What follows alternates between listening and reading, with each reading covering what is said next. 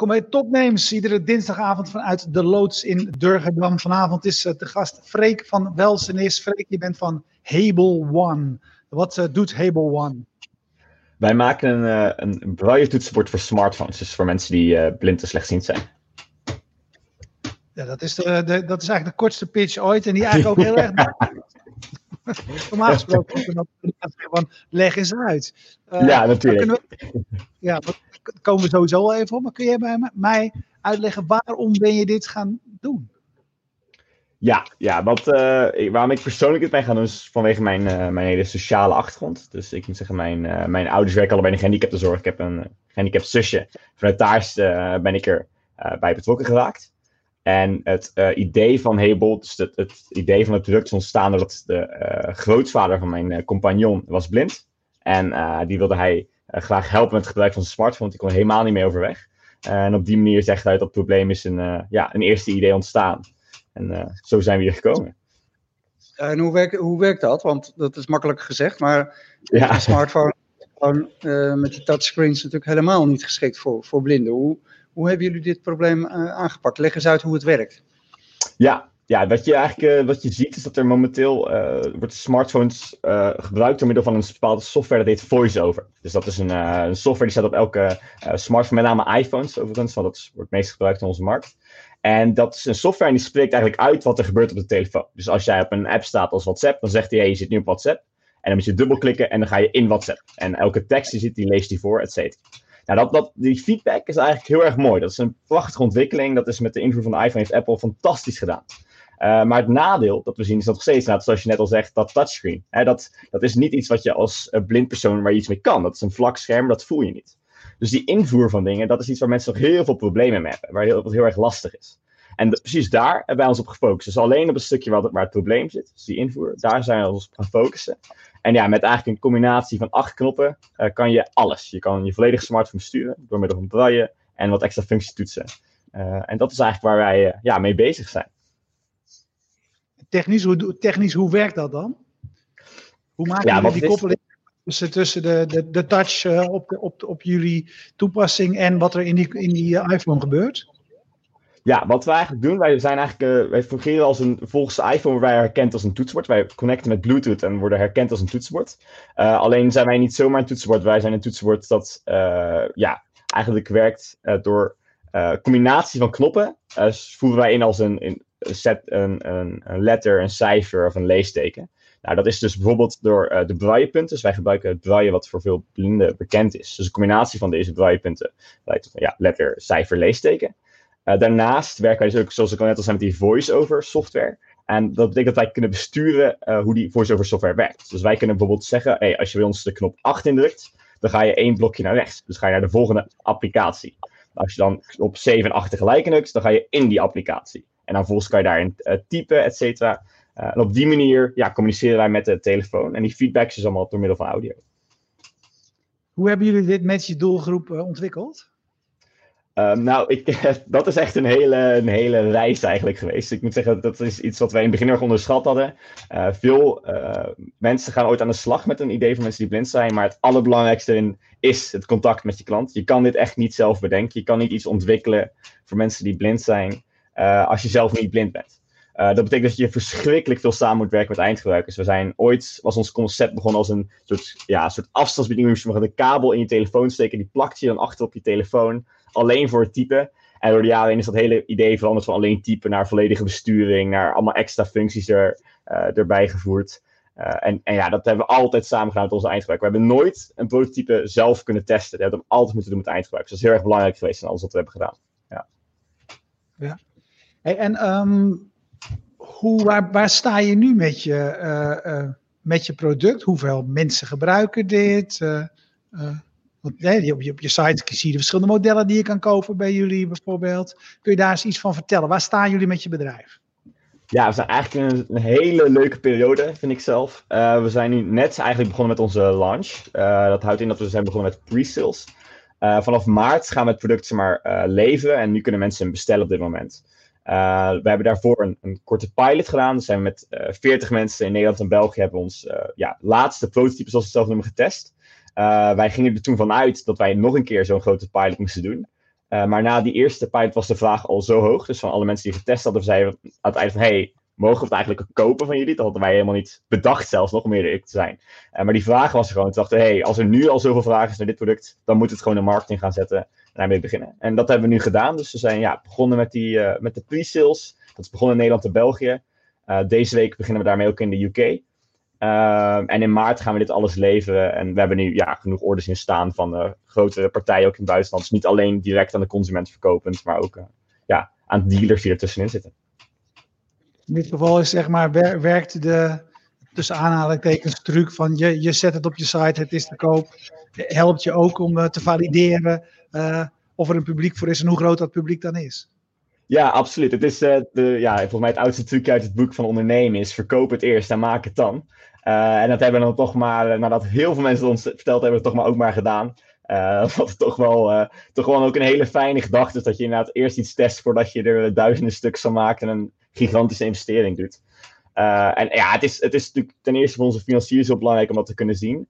En ten tweede is het voor ons ook heel goed om te weten, van, nou, ik bedoel, ben je niet al die tijd jezelf voor de gek aan het houden, dat, dat je denkt dat je met iets goeds bezig bent, maar dat het helemaal niet zo is. Hè? Mensen kunnen hele positieve feedback hebben, maar een, het is een volgende stap om 200 euro ervoor neer te leggen. En dat is nu wel iets wat we dan ja, in deze periode mooi, uh, mooi zien. Hey, is het, uh, Johan uh, Schaap, die, die zit mee te kijken, die vraagt of het lastig is of juist makkelijk om met Apple samen te werken? Of doen jullie dat eigenlijk helemaal niet? Heb je ze eigenlijk niet nodig? Um, we hebben ze, ja, we hebben ze in, in die essentie we hebben ze niet nodig. Dus wij bij het product kunnen wij zelf, de, wat wij ontwikkelen, hoeft niet, is niet afhankelijk van wat Apple doet.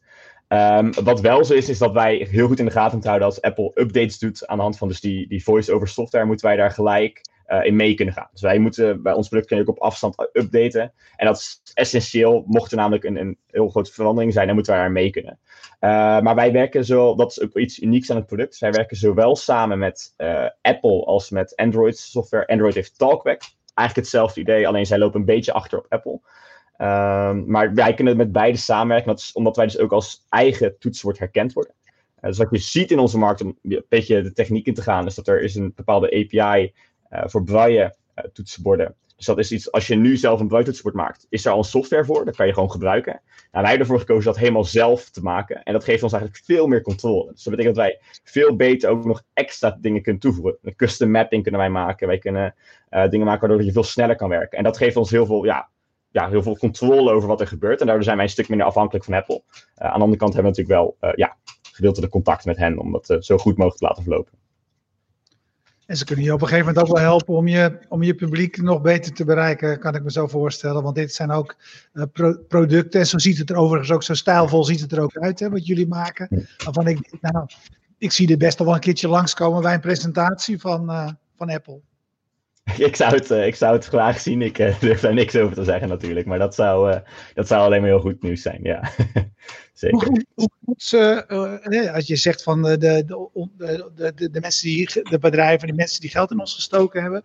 Um, als, je, als je mensen bereid vindt om geld in je te stoppen, moet je ze ook vertellen wat je denkt dat, hoe groot die markt is. Um, mm -hmm. Ja, hoe, hoe, schat jij dat zelf in? Hoeveel van dit soort producten denk jij te kunnen verkopen? Volgend jaar? Drie jaar?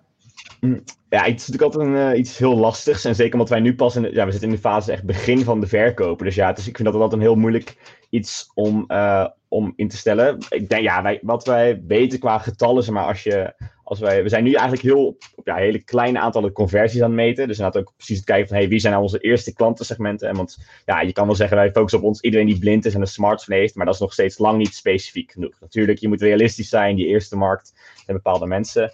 Uh, daarom denk ik dat wij uh, met dit huidige product dat wij nu hebben, gaan wij, uh, hebben ja, een cap dat ik denk dat je rond de 100.000 per jaar kan gaan verkopen. Dat, dat, is best realistisch over vijf jaar is dat. aan de andere kant zijn wij zeker niet van plan bij één product te blijven. We hebben al best wel, doordat wij zoveel met die klant praten, hebben wij hele goede ideeën over wat wij in de toekomst nog meer kunnen betekenen. En wat ook voor veel grotere groepen nog aans, aanspreekt. En dan ga je wel naar de miljoenen per jaar kijken, omdat je naar een veel grotere markt ook gaat op die manier. Lucien Burm die zit mee te kijken en die, die zegt briljant, dat is leuk, compliment. Uh, die intensieve user testing, waar je het nu ook over hebt, hè, was dat een soort lean startup on steroids method? Ja, dat, ik, ik vind dat best een mooie, een mooie omschrijving. Ja, ik, dat kan je eigenlijk wel zeggen. Het is iets wat wij zelf ook heel erg belangrijk vonden, dat, dat constante valideren. Ja, zoals ik al zei, we zijn zelf niet blind. En dan moet je gewoon heel realistisch zijn dat je heel veel moet testen samen met je eindgebruiker. En, en het, het fijne vind ik aan, en dat is heel erg ook uh, dankzij mijn uh, compagnon, hij is extreem kritisch.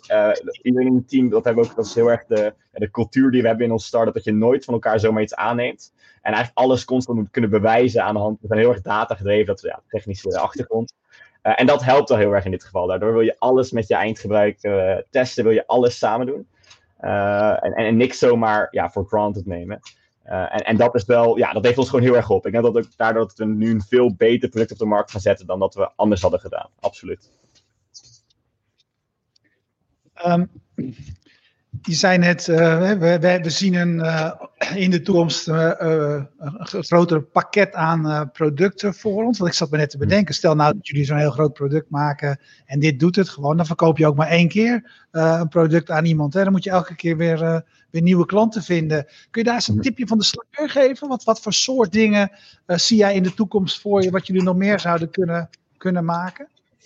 Ja, ja, er zijn natuurlijk, uh, we, hebben meerdere ideeën hoor. Het is, het is dat, die, ideeën, aan ideeën geen gebrek, dat sowieso. Dat is iets dat we nog moeten valideren. Nee, wat, we, eh, wat het ding is, wij werken nu erg in de markt voor mensen die puur, voor mensen die blind zijn, met name. Hè? Dat is, we gebruiken braille en over het algemeen zijn mensen die slechtziend zijn, uh, gebruiken niet snel braille.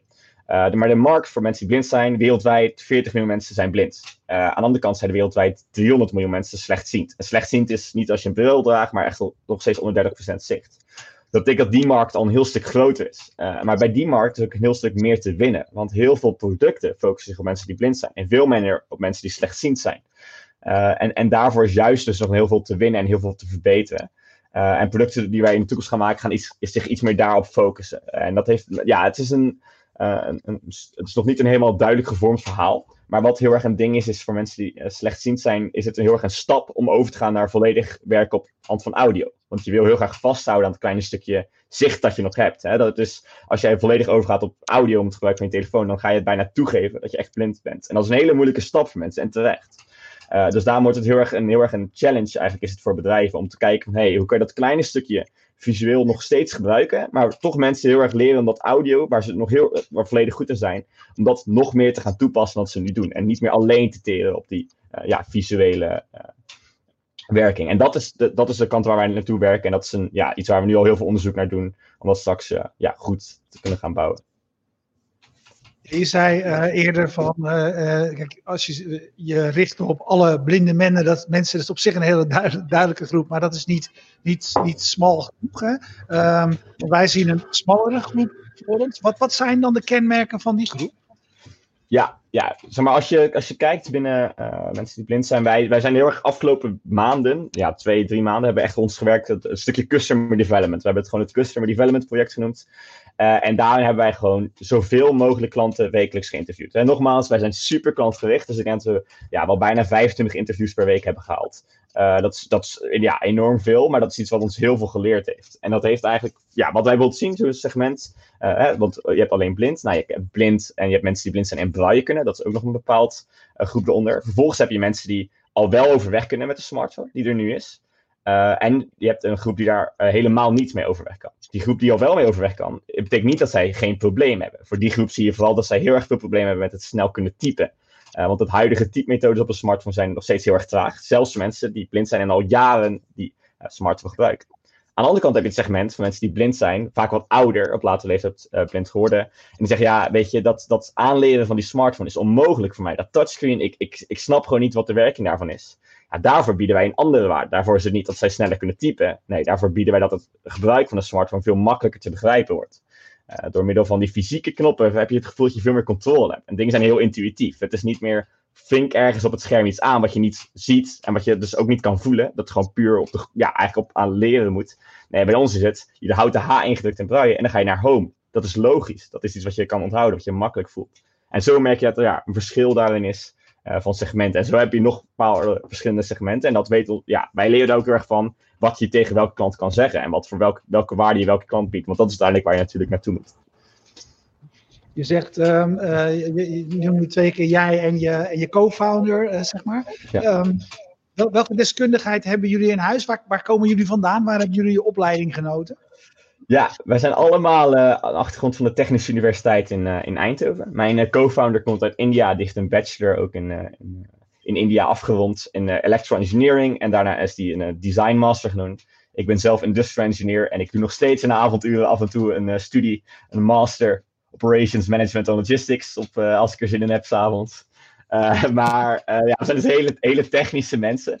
En dat is, best wel een, dat is ook best wel een uitdaging, want ja, dat, dat is heel erg wat je ziet volgens mij vanuit technische startups. Ze zijn heel erg bezig, gefocust op het product. Het allemaal zo goed mogelijk maken. Alles moet perfect, alles moet gefocust op die technische kant. Maar dat is ja, uiteindelijk is dat niet het belangrijkste, naar mijn idee, van een, van een start-up. Het belangrijkste is dat je iets maakt wat je klant nodig heeft. En dat hoeft helemaal niet zo heel technisch te zijn. Het moet gewoon het probleem oplossen. Uh, dus wij hebben ons dat zelf heel erg moeten aanleren, om dat niet alleen vanuit een technisch uh, punt te kijken, maar veel meer ja, vanuit de andere kant kijken. En nu, is, ja, nu begint die sales. Dus nu is het een stukje marketing en sales is nieuw voor ons. Uh, maar gelukkig zijn we allemaal super ja, leergierig. En wat wij altijd doen is, zodra wij iets nieuws gaan doen wat wij niet kunnen, gaan wij eerst mensen bellen die dat wel kunnen en die dat al jaren gedaan hebben. Dus wij hebben nu een heel team van adviseurs die ons daarbij helpen. En dat scheelt heel veel. Gewoon heel leergierig zijn met z'n allen. Mensen erbij halen die het wel weten hoe het moet. En dan uh, kom je er vanzelf wel uit en dan ga je heel veel leren.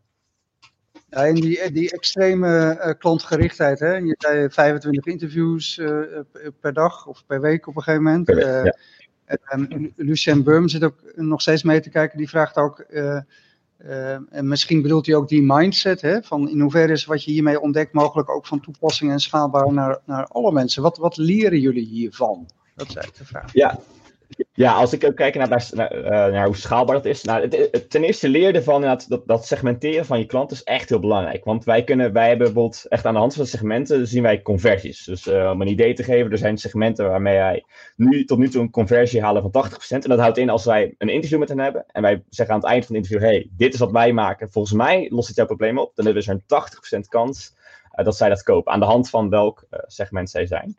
Uh, en dat is natuurlijk iets heel interessants om te weten, want wij weten precies daarna welke mensen we moeten targeten om ja, de grootste kans te hebben dat wij een, sale maken met onze marketing. Aan de andere kant is het natuurlijk ook, in het begin van je start-up, ja, wil jij gewoon zoveel mogelijk leren van klanten en is het nog heel moeilijk om gelijk naar een schaalbaar uh, verkoopproces te gaan. Uh, en dan kan zo'n interview, dat, dat, kost wat meer tijd, maar je kan daar ook wel als in het begin kan het ook wel een verkoopproces zijn voor jou. Dus als jij in het begin een bedrijf bent, ik denk dat het helemaal niet een heel gek idee is om samen met een paar stagiaires gewoon heel veel interviews te gaan doen met klanten op een dag. En dan hou je ook nog gewoon je verkoopcijfers uit. Plus je leert heel veel. Ik denk dat het eigenlijk een, bijna een perfecte start is voor een beginnend bedrijf. En natuurlijk, qua schaalbaarheid, uiteindelijk moet je naar een, een webshop, moet je naar winkels wat, ja, waar je ervoor bent als je B2C gericht bent. Uh, maar zeker in het begin is het een hele mooie methode om zowel sales binnen te halen als heel veel te leren van je klant. Ja, want het is eigenlijk ook nog een. Je bent ook niet verdacht hè, als je tegen mensen zegt van uh, mag, mag, je, mag je wat vragen. Hè? Dat, is iets, dat is iets anders dan die klanten verkopen die buiten de supermarkt staat. Waarvan je weet dat, dat die pas tevreden is als je wegloopt met een uh, proefabonnement. Ja, dat is, nee, het is een heel groot verschil. Je moet dat ook, het, ja, het is ook wel natuurlijk de manier waar je doet. Je moet niet zo'n interview, als het interview is om, een, om informatie te winnen, om beter je klant te begrijpen, moet ook niet het doel zijn, en dat is heel erg belangrijk, niet het doel zijn van, hé, hey, ik wil die sale maken uit van het interview je wil het sale maken als, als zo'n persoon er daadwerkelijk iets aan heeft. Want als jij vervolgens allemaal producten verkoopt die uiteindelijk op de kast belanden, dan heb je een volledig verkeerde strategie. Want dat wordt bekend en mensen gaan geen reviews schrijven, je dingen zijn niet goed, je validatie is niet goed. Dus je komt nooit naar die volgende uh, plek in je markt. Je komt nooit naar die volgende groep. Die gaan het niet kopen als zij zulke slechte dingen horen. Dat is heel belangrijk. Dus je moet ook echt kijken, hey, is dit iets wat nou echt het probleem oplost voor klanten? En je moet geen dingen gaan verkopen die je niet hebt, zeg maar. Uh, dus ja, dat is ook, het, is, het is niet per se een salespraak. Dat is ook, maar dat geeft ook heel veel rust. Hè? Je bent niet bezig van, ik moet een sale aan van interview. Nee, je gaat gewoon kijken samen met die persoon waarmee je belt. Maak ik iets wat dat probleem kan oplossen? Zo ja, nou super. En hebben ze het geld ervoor over? Prima, dan gaan we dat doen. En dan, uh, ja, dan heb je er allebei wat aan en wij leren heel veel. Dus dat is een, ja, een heel andere gedachte. Dat is wel heel erg fijn op die manier. Ja, wat, wat, wat altijd heel grappig is, Freek, uh, althans valt ons, uh, Erwin en mij, heel vaak op dat uh, in, in Eindhoven veel start-ups zitten die met hardware bezig zijn. Jullie ook. ja. En, en, dat is een hele, laat ik zeggen, specifieke tak van sport. Hè? De, totaal anders dan een, alleen maar software ontwikkelen. Je krijgt te maken met, met prototypes, met leveranciers, met het assembleren, met updaten en al dat soort dingen. Kun je eens vertellen hoe jullie daarmee omgegaan zijn. Want dat, dat,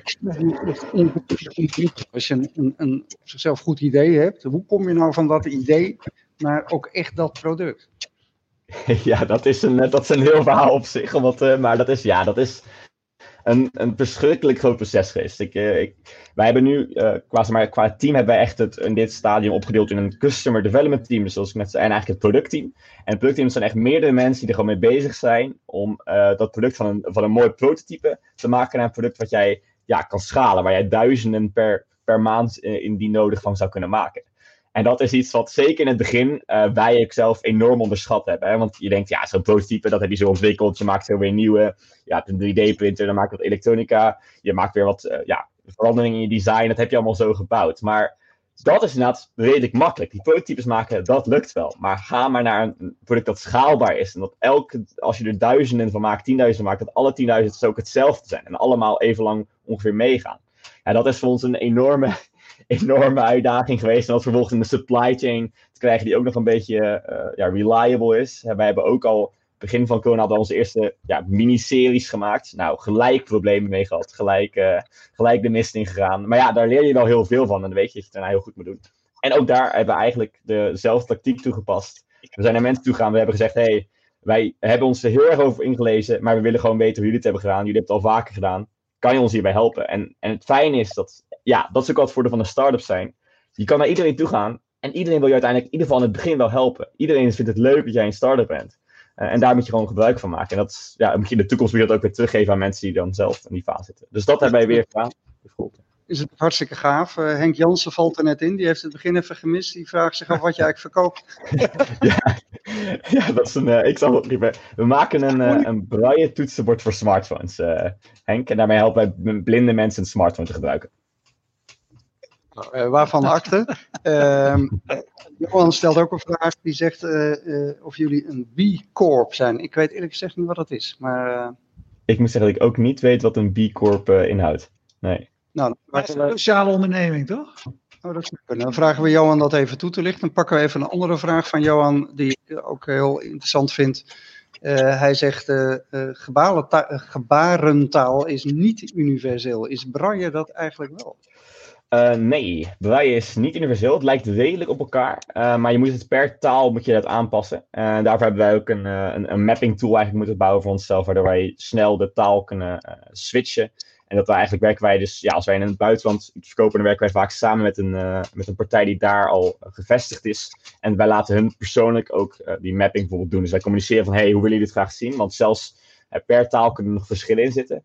Uh, maar wij hebben ons ja, apparaat zo ingericht dat je meerdere talen op kan zetten. En dat mensen zelf kunnen switchen. Dus ook als jij van ja, Nederlands braille wil naar Engels braille wil, of Unified English Braille heet dat dan, dan kan je dat switchen. En dat, uh, ja, aan de ene kant geeft dat wel uitdagingen, want dat houdt dus in dat je altijd even moet denken, nee, dus er is iets meer development time als we een nieuw, uh, nieuwe markt ingaan aan de andere kant biedt het ook wel mogelijkheden. Want je kan, uh, ja, je kan leren eigenlijk. Het is een beetje maar je kan van verschillende soorten brailles die je hebt. Internationaal kan je ook wel het een en ander leren. Want sommige talen gebruiken uh, contractions. Dat houdt in dat je dingen samenvoegt. Dus als ik een H type, dan komt er niet een H-spatie, dan komt er in één keer hoi te staan. Dus dat het sneller gaat.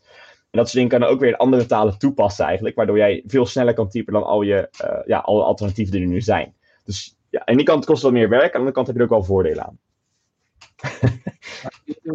Johan die, heeft, uh, die stuurt een Wikipedia wat een komp is. Ja, dat ja, hebben we nu even staan, dankjewel. Uh, maar hij zegt dat het een soort sociale onderneming is.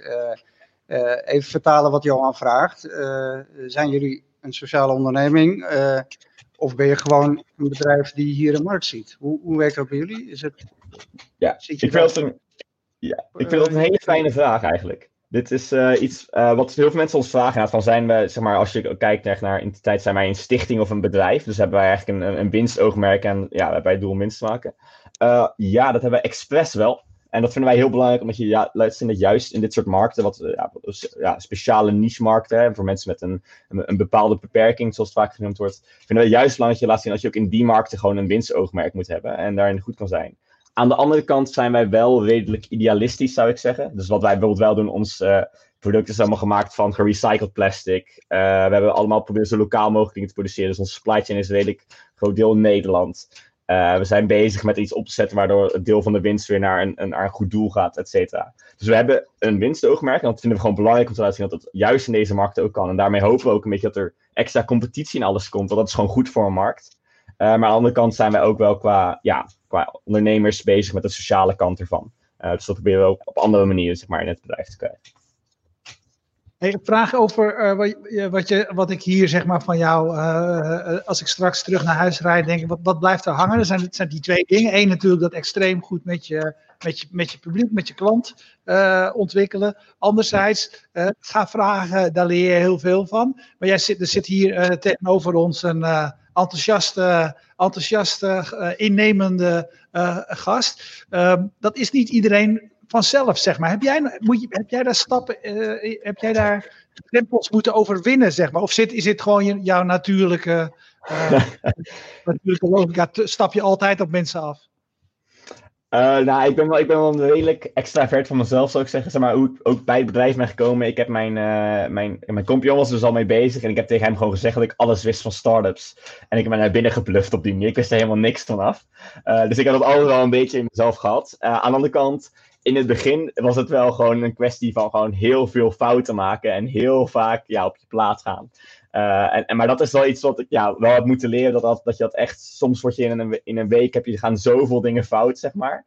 En dan uiteindelijk, ja, dan moet je gewoon focussen op het ene ding dat wel goed gaat. En voor te leren van die dingen die fout gaan. Dus dat is wel iets wat, heel erg, ik zelf heel erg moeten leren. En ook dat, dat ja, gebeurt ook in het, uh, in het praten met mensen, op mensen afstappen en alles. In het begin heb je dat, pak je dat allemaal wat minder goed aan. En dat is iets wat je heel erg moet leren tijdens, uh, ja, tijdens zo'n ontwikkeling van jezelf maar, in je, in je start-up. Maar dat is juist ook het hele leuke eraan, denk ik.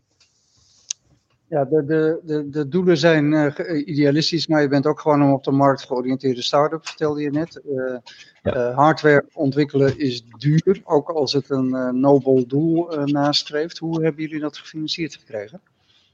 ja, we hebben een partij die ons, die ons daarbij helpt, die, die, die co-financiert dat.